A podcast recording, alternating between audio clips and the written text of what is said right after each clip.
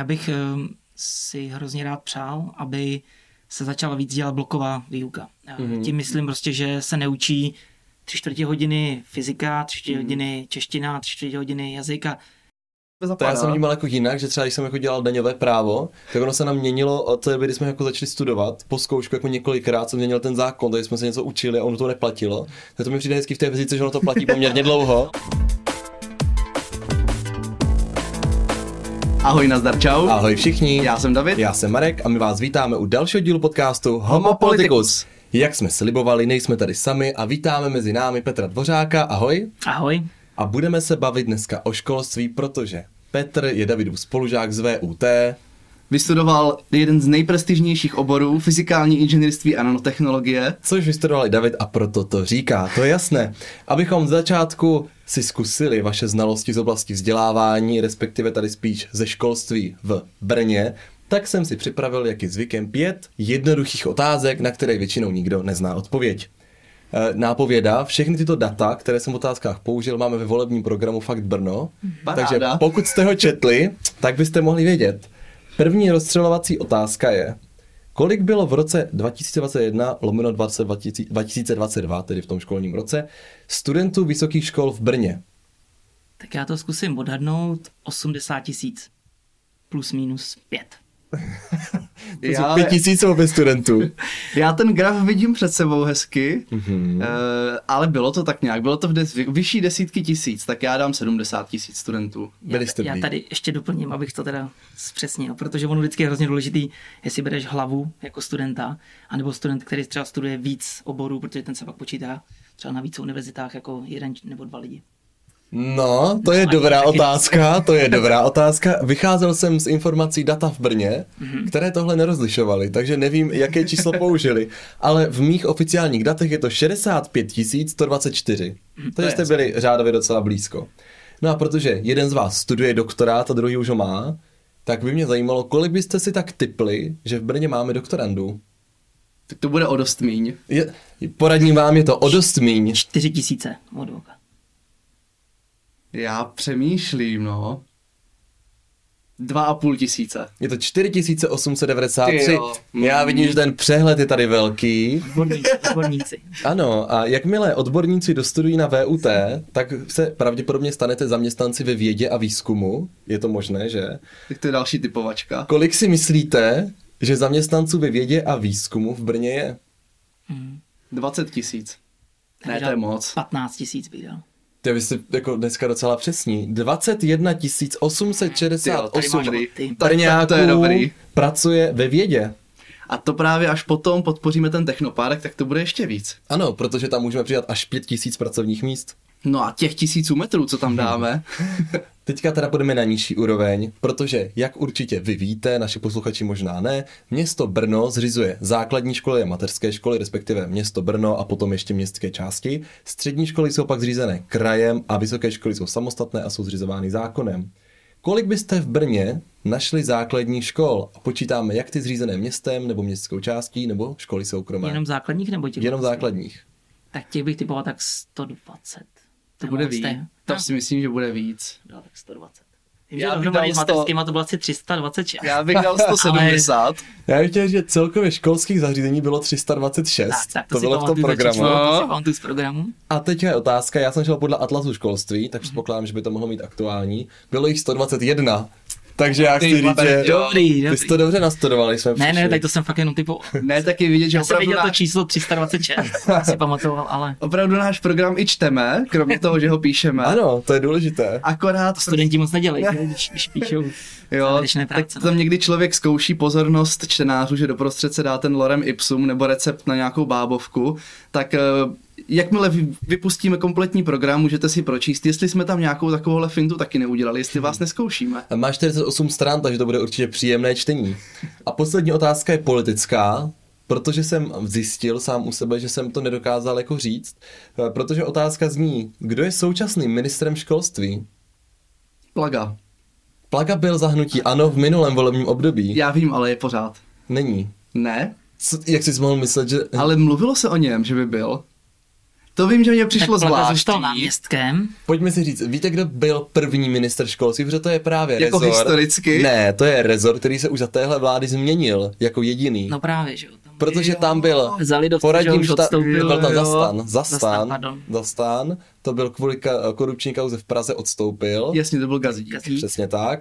A potom se hledala náhrada, hledala se dlouho, zmiňovalo se právě i uh, Plaga, kvůli tomu, že byl náměstek a že zná tu agendu, když máme předsednictví EU, takže tak- dočasně má být Že, ministrem. že ses tak divil, jako že jsem to řekl. No já jsem myslel, že si mi tam zůstal jako od minule. No tak to ne, ale Ale Tak náměstkem je pořád, že to je, ano, Náměstek. což je taky zvláštní teda, mimochodem, že to je to první minister, který se stal náměstkem potom, co skončil být ministrem. Tak Gazík v podstatě tvrdil, že to chce hlavně kvůli té kontinuitě. Ano, to je pravda, to je pravda.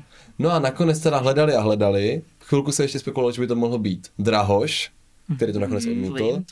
Vím. A poradím, že tento minister, který je teda už jmenovaný, tak říkal, že by vůbec nebyl dobrým ministrem, že to dělat nechce. A pak teda řekl, že to vzal, ale že tomu moc nerozumí. Měl takové krásné mediální výstupy, to bylo dobrý, to mě bavilo. Ježiš, tak to nevím vůbec. Je to Vladimír Balaš.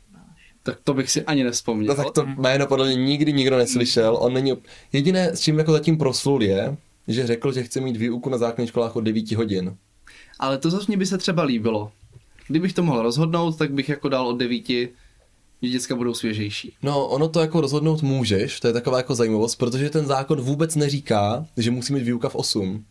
Takže on chtěl mít něco, co jako není stanovené. Ten zákon říká, že je doporučeno mít výuku od 8 hodin a jsou tam jako limity. Takže znamená, že nemůžeš začít třeba v 5 odpoledne, ale můžeš začít hmm. klidně na desátou.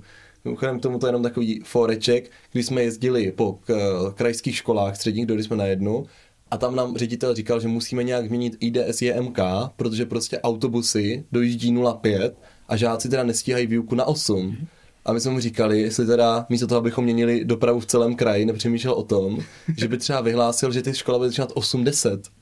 A on řekl, že ho to nenapadlo. Ale s tímto problémem se potýkali už několik let. Na, A to zase jsme přinesli prostě úplně nové, jako Ano. radikální řešení. Jako ono v podstatě v České to je v tom hodně specifické, že jo, kdy Franz Josef v podstatě založil to, že by se mělo pracovat od 6 a my jsme to, držíme to do dneška. Ano. Takže to je taková jedna divná věc a druhá je samozřejmě to, že ty adolescenti by měli stávat v 8, což je pro ně úplně šílená, To já- šílený čas, kdy jako- opravdu prostě všichni psychologové se shodují, že to je nesmyslný čas, že mají začínat o mnoho později. Ale možná ještě na těch základních školách tam jako můžou nějak přijet. Mhm. Mm-hmm. Ale teda na těch středních, když jezdí i daleko, tak je to o to horší. No a teďka jsme teda vyčerpali kvíz, musím vás pochválit. Byli jste Věděli šikovní. jsme ten krásný. Věděli jste toho poměrně Ale moc. dobrý to bylo. Tak Já jsem čekal otázky jenom z brněnského. Přesně, my jsme, se, my jsme se prostě připravovali úplně na jiný segment otázek. dobře, než tak byla já dám, já dám doplňující za ministra. Který současný brněnský radní má na starosti školství? No, tak to já vím. A to já nevím. Mají to lidovci, je to pan náměstek Hladík. Je to suchý, Ale Hladík to má taky pod sebou. ale tak to nefunguje, Davide. Když Tak je gestční funguje. radní, Za prvé jsi řekl náměstek. fakt? Ano, takže náměstek to má pod Ano, sebou Hladík. to je pravda, to Radní je suchý. A v téhle koalici to je tak, že náměstci mají pod sebou i gestce všech jednotlivých radních. Což dřív nebylo a teď to taky, že to je jako ještě zastřešené. No protože to nedává smysl, proto to dřív nebylo. Tak je to takové trochu divné. No. Ano, je to divné, když máte radního pro školství nebo máte náměstka pro školství. Je to takové, jako že člověk říká, že nějaká chybička tam je. No pojďme se teda vrátit eh, na univerzitní půdu. Vy oba jste potkáváte v rámci uh, post, jak se jmenuje studium? Po, Postgraduální studium. Graduální. co to znamená? Že už jsme vygradovaní a už studujeme dál. No ale tak ty děláš doktorát, tak to jako chápu, že končí PhD. A ty když studuješ už s PhD, Já už nejsem takže vlastně takže já už vlastně- nejsem student, já už jsem zaměstnaný, já už jsem ten vědec. Jak jsi to jako vědec, Mhm. ale tím pádem, když bys chtěl docenturu, tak prostě děláš uh, vědování a potom to přijde najednou někdy. Tak eh, teď ti zrovna můžu říct aktuální informace, protože jsem navržený na docenturu za, za, za dva roky. Takže No tak to je krásný. teď jsem to musel začít řešit. To je- Tomu se říká habilitační řízení. A jde o to, že ty musíš v podstatě učit na vysoké škole, takže musíš mít odučený nějaký množství hodin a, a mít v podstatě za sebou nějaký studenty, který právě dělají ty závěrečné práce, diplomky, bakalářky.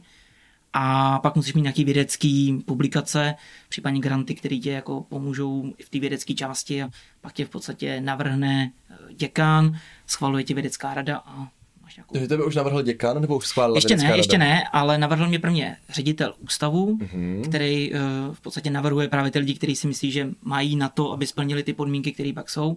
a zhruba za ty dva roky bych měl být navržený tím děkanem do toho řízení a pak zhruba do půl roku je člověk eh, před tou vědeckou radou a skládá mm-hmm. v prezentaci, oni pak hlasují daně o něm. A... To už se nám ani nevejde na kandidátku ty tituly. To už bude, to bude hrozný už těch slovců.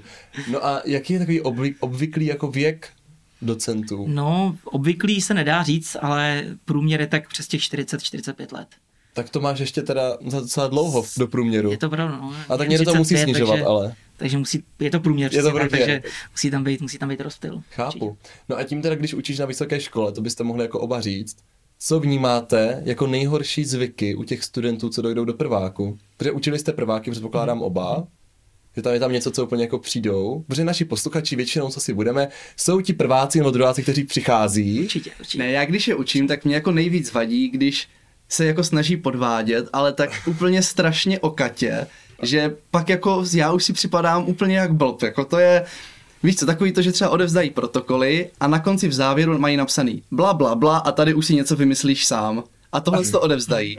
Nebo když mají jednu část v češtině, druhou ve slovenštině. A chvilku stává. tam, ano, a chvilku tam, chvilku tam píšou prostě. No a potom jsem objevila a potom najednou zase. No a tady jsem zjistil, takže tak jako gender fluid mm-hmm. a ty to si jako říká, že když už to někde opíšou, tak ať si to aspoň přečtou, ať z tebe prostě nedělají úplnýho dementa, mm-hmm. tak to mě třeba vadí nejvíc.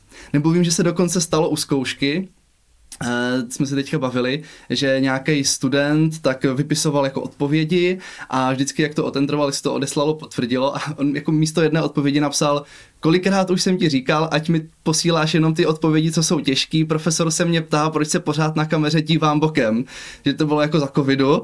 A on uložil tady tuhle odpověď jako oficiální do toho VUTčka, tak to je taky třeba takový blbý, no, že když už člověk podvádí, tak ať podvádí chytře. OK. Já svůj, já budu trošku, trošku filozofičtější. Hmm. Uh, mě osobně teď asi nejvíc vadí, hlavně to potom covidu hodně vidět, uh, že ty studenti se bojí zeptat. Mm-hmm. Což je eh, pro výuku hrozně špatný a je to v podstatě, já zrovna jsem takový člověk, který je hodně komunikativní a potřebuje v podstatě s těma studentama být v té diskuzi, než aby to prostě jenom frontálně bych tam stále jenom povídal bylo by všem jedno, co tam dělám. Takže já se jich ptám a snažím se opravdu jako je eh, rozpovídat, aby se nebáli ptát. A to vždycky jakoby dávám na začátek třeba hodiny takový jednoduchý jako otázky, opravdu, na který je jasná odpověď. Jo? Mm-hmm. Že se třeba zeptám, jakou barvu má ta zeď. Jo? A ty studenti prostě stejně čekají nějakou záludnost v podobě té fyziky, nebo to ví, na co se tam jestli nějaká kvantová fyzika, nebo co se tam děje s tím světlem. A pak jim řeknu, je to bílá. A oni všichni, jo, to jsem věděl. tak se tam ještě jednou a to už aspoň ty v těch prvních lavicích nebo těch chytřejších začnou odpovídat, že opravdu jako se typnou, jakou baru má třeba ta tabule. A pak už v podstatě to je dobrý a už začínají mluvit i ty z těch zadních řad. Takže je vždycky opravdu potřeba je rozmluvit, aby se přestali bát, aby pochopili, že to je vlastně pro ně my opravdu učíme hlavně kvůli těm studentům. No. A tak v tom já mám výhodu, že většinou učím ty laboratorní cvičení, které jsou praktické a tam... A v menším počtu. Je to v mnohem menší, jako v menším počtu, je to jako jednodušší na to učení a není to jako vůbec ten styl přednášky, takže tam většinou oni se mnou musí mluvit, ať chcou nebo nechcou a já většinou si udělám třeba trochu srandu i ze sebe a to je rozmluví, že, jako, mm-hmm. že to je jako v pohodě ta hodina. Tak já to mám v tomhle lepší. No a pokud se nepletu, tak na ty obory se vlastně hlásí bez přijímacích zkoušek, že tam to jde nějak na, na, na jenom průměry. průměry a... Na různý No, je, je to prostě, ta, je to prostě ten systém, je to ten systém, že bereme hodně žáků, oni se vytřídí. Mm-hmm. Jak často se stane, že tam přijde někdo, kdo vůbec nemá jako tucha nic o fyzice, matice a vůbec to nechápe? Protože já si dokážu dostavit sebe, že si jako řeknu, wow, tady to dám na průměr, tak to jako půjdu zkusit, tam jako přijdu a fyziku jsem viděl jenom na střední škole, teď jako to objevím úplně něco nového. Tak já si můžu povědět, protože tady možná mám víc zase zkušeností. Eh, já opravuju zkoušky, jako zkouškové písemky, kde v podstatě člověk dostane asi zhruba 80 písemek jako v hromadě. To je prostě hodně studentů a tu statistiku si vždycky jako z toho vlastně v podstatě může udělat. A je tak eh, polovina lidí, co moc netuší, co uh, píše. Polovina je hodně. Jo. je to teda v té fyzice jedna, ta fyzika dvě už je lepší, ale ono v podstatě i s tou fyzikou jedna třeba u nás projde asi 65% lidí, takže v podstatě ta třetina odpadne. No a odejdou i sami, než přijou ty zkoušky, protože já bych třeba jako utekl po první hodině. Hmm. Většinou ta fyzika jemu jako ukáže, že to asi jako ne, nedají. A... Že já předpokládám, že tam se ještě dá stihnout někam přejít třeba v říjnu, jakože bych měl první přednášku a rychle jako někam no s tím přecházením teď není tak jednoduchý, Aha. protože v podstatě nový akreditace zajišť, říkají, že přecházení mezi programy není tak jednoduchý, jak bylo mm-hmm. dřív. takže to se trošku stížilo ale zhruba tak jako pětina opravdu odejde během toho semestru už. Hmm. Že pě- prostě přestane chodit. Jo. Hmm. Ono většinou jsou to studenti třeba z Ruska, kteří jsme tady měli dřív hodně. Doufám, že se to trošku sníží. A, ale to opravdu jako občas bylo velký problematický. To, to já jsem měl dva studenty, já teda nevím, jestli byli z Ruska nebo z Ukrajiny, ale mluvili rusky a neuměli Nebo moc... ukrajinsky, což nepoznal. Ne, ne, ne, to oni jako říkali, že mluví rusky Aha. a neuměli moc česky, tak jsem jim říkal, že jako jim to můžu vysvětlovat anglicky, že bych to měla jako dvojjazyčně. To taky říkali, že moc jako neumí a právě se ptali, jestli neumím rusky, tak to jsem jim říkal, že teda ruštinu nezvládám mm-hmm. a tam to trochu dřelo, že pak jako chodili často do kabinetu se ptát, protože nepochopili, co mají dělat, tak jsem jim to musel jako pětkrát vysvětlovat různě jako různýma větama, mm-hmm. než si to nějak poskládali a došlo jim, co mají dělat. A vy nemáte jako povinnou znalost českého nebo anglického jazyka při studiu? Oficiálně jo, jako musí skládat nějakou zkoušku, jestli se nepletu z B1 mm-hmm. úroveň, ale mně nepřijde, že teda by to pomohlo že opravdu tam, mm-hmm. a to bylo prostě x let teďkom dozadu, kdy se tady ten problém řešil. Jo, u nás to všichni v podstatě učitelé se s tím setkali, že prostě když učili, buď, já spíš myslím, že to byli jako rusky mluvící, jako studenti, ty ukrajinsky právě tady byli delší dobu a měli třeba, jo, takže ty už problém s jazykem neměli. Ale prostě podle mě existoval nějaký projekt kdysi, mm-hmm. jako v Rusku, který právě nabízel, jako běžte studovat jako do Česka mm-hmm. a stačí vám k tomu v podstatě jenom chviličku, půl roku chodit na nějaký kurz, jazykový, ale všichni víme, jak čeština je složitá, jako za hmm. půl roku se jen tak jako nedá si naučit. No. Tak jako oni hlavně... neměli ani tu angličtinu, jak říkám, no. vlastně to byl ten tak oni se tím stejně v podstatě diskvalifikují sami, protože pokud neumí česky, tak nemají šanci to dostudovat, hmm. ten obor, hmm. takže sice jako to studujou a nějaký třeba půl rok, rok tam vydrží, hmm. ale ta šance, že to dodělají, prostě není. No a myslíte si, že tohle je zrovna obor, který těm lidem něco dá i za předpokladu, že ho nedostudují? Protože mě třeba mhm. přijde, že když člověk jako studuje, já nevím, ekonomii, účetnictví, právo, takže se jako naučí něco i za třeba dva roky, že jako chápe nějaký princip, tak je to v té fyzice k ničemu, nebo ten začátek je úplně... Tak eh, když se bavíme přímo o tom našem oboru, jako ten, co jsme studovali my, to fyzikální inženýrství a technologie, tak ten se vyznačuje dost jako tvrdým, uh, tvrdým studiem a že člověk, jestli chce vydržet aspoň měsíc, tak musí opravdu hodně začít jako dřít, jo? že to je opravdu odrilování práci se, jako se spolužákama a to. A to si myslím, že to se dělí v, jako v, každém, hmm. v každý profesi. A opravdu ty naši studenti, kteří třeba studují jenom půl rok a pak přejdou, tak patří pak mezi nejlepší studenty v těch oborech, na který přichází, protože prostě oni jsou zvyklí prostě pracovat mm-hmm. opravdu 12 hodin denně, ten jejich mozek je, prostě mozek je taky něco jako sval, že jo? takže prostě dá se vytrénovat v podstatě velmi dobře myšlením a to opravdu jako u nich je vidět. Mm-hmm. Co se týče těch strojařů, tak eh, tam je to samozřejmě otázka právě na to, jak se ptal na začátku, jako kolik jich vlastně projde a kolik jich vůbec netuší. Takže když tuší, tak je to v pohodě, ale když netuší, tak ani, ani ten půl rok nepomůže no. toho studia. Ty jsi zmiňoval tu hromadnou práci těch studentů, mm-hmm. to je třeba něco, co na těch školách, právě na těch základních se zatím jako moc nedělá, téměř jako vůbec. Mm-hmm. Na středních to trošku přichází a na vysokých už to vlastně všichni chtějí. Že já tam třeba vnímám jako problém, že ten, jak tam to nejsou naučení, takže na vysoké škole najednou jim řekneme, takhle to budete dělat. Mm-hmm a v podstatě vždycky se to jako namítá, jestli to je úplně fair způsob, že vy vlastně máte zodpovědnost za svého spolužáka, který ale nemůže ovlivnit to vaši práci. Jak s tím třeba pracujete ve výuce, nebo jak si myslíte, že by to mohlo být nastaveno od začátku od toho základního školství? Tak tam je určitě dobrý, když se ta frontální výuka rozbije. Frontální taková ta klasika, že učitel stojí a povídá a žáci si píšou. Je na frontě, jasně. Tak. Už jenom proto, že ty, ty děcka musíš nějak zaujmout a nesmí ztratit pozornost, protože jinak je to nebaví. Když je ta hodina nebaví, tak do té školy nechodí rádi, chodí tam jenom proto, že je to povinnost a úplně si to znechutí. Takže teďka jakoby ten cíl, co by ten pedagog měl mít, aby ty děcka se tam těšili, aby je to bavilo a to prostě jako jenom s tou frontální výukou nedáš. Takže tam, když to prostě rozdělíš, chvilku budou třeba nějaký individuální práce, pak frontální výuka, pak zase práce ve skupině nebo nějaký projekty tak je to pro ty děcka mnohem zajímavější, je to pestřejší, udrží pozornost, více toho naučí, více to baví. Takže podle mě to je jako nutnost už jenom proto, aby ta škola nebylo takový to nutný zlo, ale aby to bylo prostě něco, co ti do života dá spoustu věcí a co ti dokonce baví. Mm-hmm. Já to trošku rozvedu. Uh, ono se o té frontální výuce hodně mluví jako negativně. Ono zase důležitý na druhou stranu říct, že jako to není vždycky negativní. Mm-hmm. Když je prostě dobrý učitel, což je absolutní základ jako mm. veškerého vzdělávacího systému, tak dobrý učitel dokáže i tu frontální výuku dělat dobře. Ale je právě potřeba, přesně jak říkal jako David, rozmělnit to, prostě nabídnout uh, změny aktivit, prostě dát tam třeba bartelsky orientovanou výuku, co se mhm. týče tady těch věcí, prostě aby si ty studenti mohli šáhnout, vyzkoušet si a samozřejmě projekty. Prostě uh, v praxi nebo v práci, že když je člověk, tak typicky dostane nějaký projekt. Jo, dostaneš prostě úkol, potřebujeme vymyslet tohleto a udělej tomu všechno, aby to bylo nejlevnější, aby to bylo bezpečný a to je vlastně všechno, co ti zadá mm-hmm. ten tvůj zaměstnavatel nebo nějaký ten zákazník. A ty v podstatě jako ten, ta vzdělanost eh, toho, toho zaměstnavatele, bys měl prostě vymyslet, kouknout se, prostě máš k tomu dostupný skoro všechno, že? jako literaturu, internet, cokoliv. A prostě ty vymysli tak, aby to bylo co nejlepší a pak to prezentuj a opravdu obhaj si to. A tohle to by se mělo právě podle mě projevovat hodně do, tý, do tý, uh, už do toho vzdělání. Prostě tady to požadovat po těch studentech, prostě mm. pracujte s čímkoliv, mm-hmm. ale umějte prezentovat, umějte prostě si obhájit, diskutovat. Jo? A já právě vždycky, já jsem třeba učil na střední škole, tam jsem se tady to snažil dělat a prostě snažil jsem se jim zadávat projekt, který oni si museli obhájit, byli z toho vždycky ty studenti hodně jako vyděšení, protože vůbec nechápali, že se jich ptám na něco, a co by se stalo, kdyby bylo to a oni museli vymýšlet. Takže to bylo jako dost, dost náročný pro ně. A ještě tam měl podobnou takovou podotázku, vlastně, jak to hodnotíme, mm-hmm. protože to hodnocení, um, ono v tom vzdělání, že jo, pořád máme to hodnocení 2, 3, 4, 5 a na vysokých je to akorát písmenkama, ale je to v podstatě velmi mm. podobný což je podle mě jako jeden z hlavních problémů toho, toho mm-hmm. školství, minimálně v těch nižších úrovních, řekněme té základní školy a i částečně té střední školy.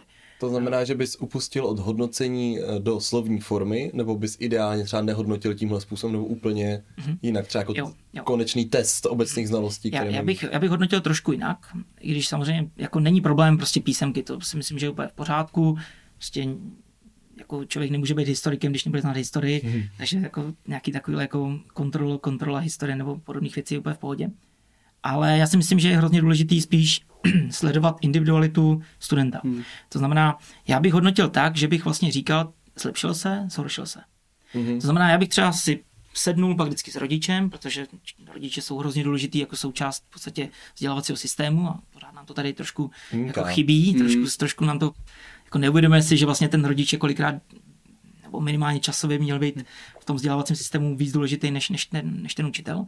Ale právě není problém prostě si pak sednout a říct, hele, prostě tady Aneška prostě se Eh, prostě není v matematice nejlepší, ale prostě vidím, že udělal obrovský pokroky proti loňskému nebo proti půl roku, jo, za ten půl rok, prostě pracoval, je vidět, že se jako to, jo, nebo zase naopak bych řekl, tady prostě naopak je vidět, že teď asi nepracuje, prostě nejde jí to, zkuste na tom, na tom zapracovat. A v podstatě bych hodnotil jako zlepšuje se nebo zhoršuje mm-hmm. se.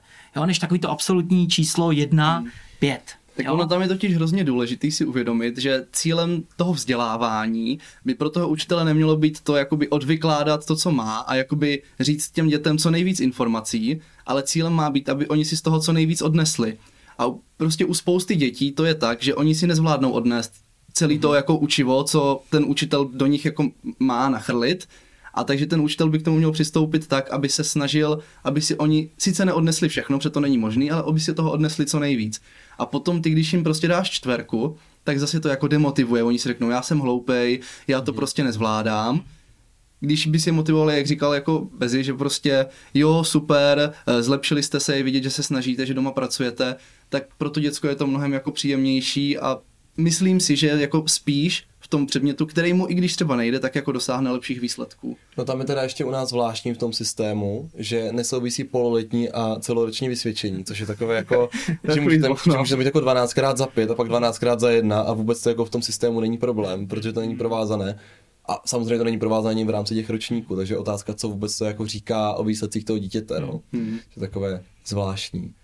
Co byste třeba viděli u těch základních škol, které teda zřizuje město, že tomu a má nějakou šanci to ovlivnit, že by měla být nějaká taková základní změna? Protože samozřejmě to město nemůže jako přímo, na rozdíl od ministerstva, dávat jako pokyny, ale například výběrem ředitelů těch jednotlivých škol, které jmenuje, eh, jmenuje rada města, tak samozřejmě může vybírat uchazeče, kteří jsou nějak naladění a kteří potom nějak v rámci té školy to řídí. To tak asi jako nejjednodušší cesta. Co byste viděli, že měl takový základ?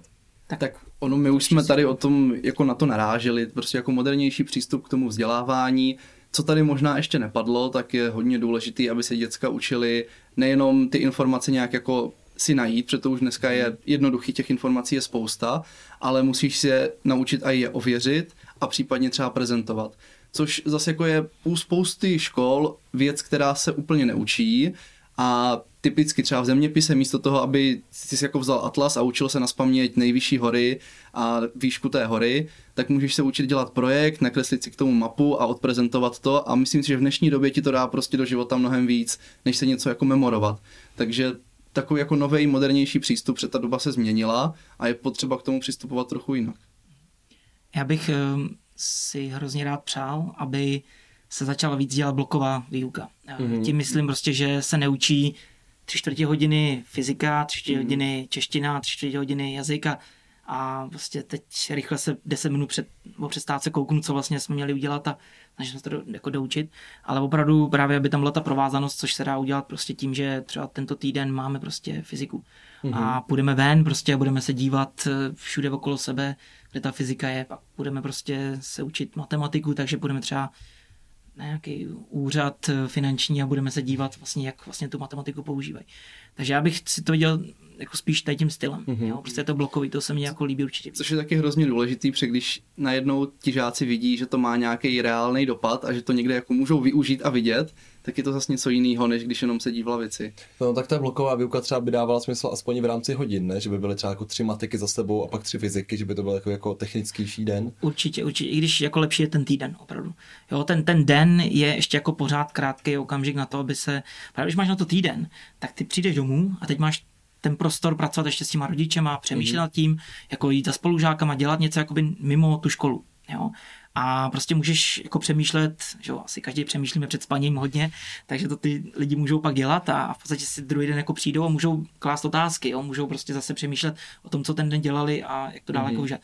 A ten týden už prostě je podle mě ucelený blok, jako dost dobře, na to, abys prostě si osvojil velké množství jako věcí, abys v tom byl fokusovaný, aby si rozšířil ty kompetence, co to jde a pak jako máš víkend, takže si odpočineš jo, a pak zase můžeš v podstatě se připravovat na další ten týden. Jo, a můžeš zase, jako, takže myslím si, že důležitější je spíš celý týden, kdyby bylo možné. Mm-hmm. Jo. No, zase nám bude začínat v září nový školní rok. Když se podíváte na počty přihlášek na technické školy nebo na nějaké jako učňovské školy i, tak to není úplně nejslavnější oproti těm humanitním oborům. Mm. Ze základních škol nám děti moc jako na to technické vzdělávání chodit nechtějí, což se asi odráží i potom, že těch technických škol jako na vysokých školách je málo žáků. Co byste viděli jako lék nebo cestu, jak ty lidi motivovat? Protože to se vždycky říká, že jako se má nějak motivovat, aby tam šli, ale jako jakým způsobem to vlastně jde vytvořit? Já, já myslím, že to je zase jako, o čem jsme se tady tak motali pořád dokola, když máš kvalitního učitele, co to dítě dokáže pro ten předmět zaujmout, tak eh, ho to jako spíš baví, spíš se tím bude chtít živit a tím spíš půjde na technickou školu. A tady u těch předmětů matematika, fyzika, chemie, tak tam je jako si myslím určitě míní učitelů, kteří prostě jsou schopní opravdu to zajímavě přednášet tak, aby to tu třídu bavilo, aby to všechny chytlo a aby to nebylo jenom to nutné zlo, který musí přetrpět. Že jako skoro když se každýho zeptáš, tak každý druhý nebo možná i víc ti řekne, no fyzika to je prostě peklo, matematika je peklo, to mě nikdy nebavilo. A potom ani nebudeš přemýšlet, že bys to měl nějak studovat nebo se tomu věnovat. Mm-hmm. Takže je to takový... Mě teď vyděsila taková statistika, že vlastně za loňský rok si zapsalo maturitu z matematiky, která je teda dobrovolná, jenom 17% jako studentů, jo, což mi přijde úplně děsivý číslo. A vůbec nevím, jako když průmysl je tvořený asi, nebo 60% HDP tvoří průmysl, jako co se bude časem dělat, ale snad se to nějak jako ještě spraví. Takže to bude takový děsivý číslo na začátek, ale přesně jak říká David, určitě je to o té motivaci. Prostě ty učitelé, prostě pokud tím dokážou vysvětlit, prostě proč je dobré studovat matematiku, proč je dobré studovat chemii. On to je v podstatě hrozně paradoxní, že jako já říkám, učit fyziku je vlastně nejjednodušší varianta, co může člověk jako učit. Prostě jdeš ven a koukáš se na svět kolem sebe. To absolutně stačí. Jo, Ale je dobrý, chemii... si nemusíš nic pamatovat, stačí jako jenom si naučit ty, jako, jak to je propojený a jak funguje ten princip a tam si dokážeš všechno odvodit, takže jako správný fyzik toho nemusí mít moc zapamatovanýho, že ono to tak to jako do sebe zapadá. To já jsem vnímal jako jinak, že třeba když jsem jako dělal daňové právo, tak ono se nám měnilo od té doby, kdy jsme jako začali studovat, po zkoušku jako několikrát se měnil ten zákon, takže jsme se něco učili a ono to neplatilo. Tak to mi přijde hezky v té fyzice, že ono to platí poměrně dlouho. oh, jo, že to člověk, že ty věci, jako, to jsou učebnicí většinou. Jako ty základní věci úplně asi jako se nebudou měnit. Takže když se člověk jednou naučí, tak by mu to jako mohlo jo. vydržet. Já, já, si myslím, že třeba on to souvisí s to, jak motivovat ty, ty studenty. Prostě když jdeš ven, tak je úplně jednoduchý, že ten učitel se bude ptát, jako proč je obloha modrá Jo, prostě ten student bude přemýšlet, proč je modrá. Že budeš se, jako, jak funguje auto, jak funguje motor. Že? Budou přemýšlet, jak funguje motor. Že? Budou prostě, řekneš jim mobil, prostě, jak je možné, že se dotkneš displeje, že on něco udělá. Mm-hmm. prostě, kdybychom se učili tu výuku takhle, jo, tak každý prostě z nás, jako lidská jako bytí je v podstatě o tom přemýšlet nad tím, jak věci fungují. Takže vlastně takhle, kdyby se to učilo, tak eh, ty studenti se zaprvé o mnoho víc jako na to těší, chtějí znát ty, jako, ty odpovědi, takže prostě to je základní vlastnost toho člověka. No. My nějak jako právě v tom školství, že všichni víme, malí děti prostě ty neustále se tají proč, proč, až nás to otravuje trošku, že? A prostě pak to školství a občas ty rodiče právě způsobí, že ty děti se přestanou ptát proč a bojí se ptát jako proč, mm-hmm. jo? Přitom by to měli úplně obráceně. Hmm. Jo, to, to je hrozná škoda. No. Už se blížíme časově na závěr, tak by mě zajímalo jednu věc, kdybyste mohli říct, co byste na tom školství, jak teď změnili, kdybyste mohli jednu věc jenom, tak co by to bylo? Ježiš, to je těžký. Tak třeba víme, že pan ministr by prostě udělal školu od devíti. On jako má tu možnost a tohle bylo nejlepší, co vymyslel. Jako kdyby mohla být jedna věc, tak možná třeba menší třídy, kdyby měl jako ono to asi úplně neklapne, ale kdyby fakt byl učitel a měl možnost se věnovat třeba deseti studentům a měl možnost se jim věnovat v té blokové výuce, jak by to bylo takový jako individuálnější, to si myslím, že by pomohlo hodně. Ale zase máme mantinely reálného světa, to, to by třeba bylo asi fajn. Mm-hmm. Abych to udělal něco prosejštějšího, abych zvýšil rozpočet na školu. To je tak možná, možná to moje je reálnější než to tvoje. tak eh, zase ten rozpočet, že jo, třeba v rámci jako města, tak si může zastavit jakkoliv. Tam jako jde o ty priority. To je, a pravda. je pravda, že bohužel třeba celostátně ten školství je vždycky takový otloukánek, hmm. že i třeba to ministerstvo školství vždycky je takový jako do počtu. Hmm. Za ním už je jenom kultura, kde jako se tam vždycky jako někdo hodí, ale nikdo nikdy nepřišel, že tohle je teda priorita, my bychom to chtěli. To je třeba jako škoda, že se furt mluví o tom, že by měli být školní psychologové ideálně na všech školách, jenže na to prostě nejsou peníze. Takže to je jako pravda, no. Tak to jsme skončili strašně pozitivně, ale já myslím, že jinak, my to změníme. My to, změ, my to změníme. Tak skončíme takhle pozitivněji a až tam budeme sedět za dva měsíce, tak to prostě změníme. Nastartujeme nový trendy, protože jsme nejmladší hnutí, plný těch myšlenek a ideálů z zahraničí. A pro nás je vzdělávání priorita, takže tam je to jasný. Přesně tak. tak perfektní, děkuji moc, že jsi přišel. Mějte se krásně, uslyšíme se příští týden v 7 hodin. Ahoj. Mějte se fanfárově. Ahoj.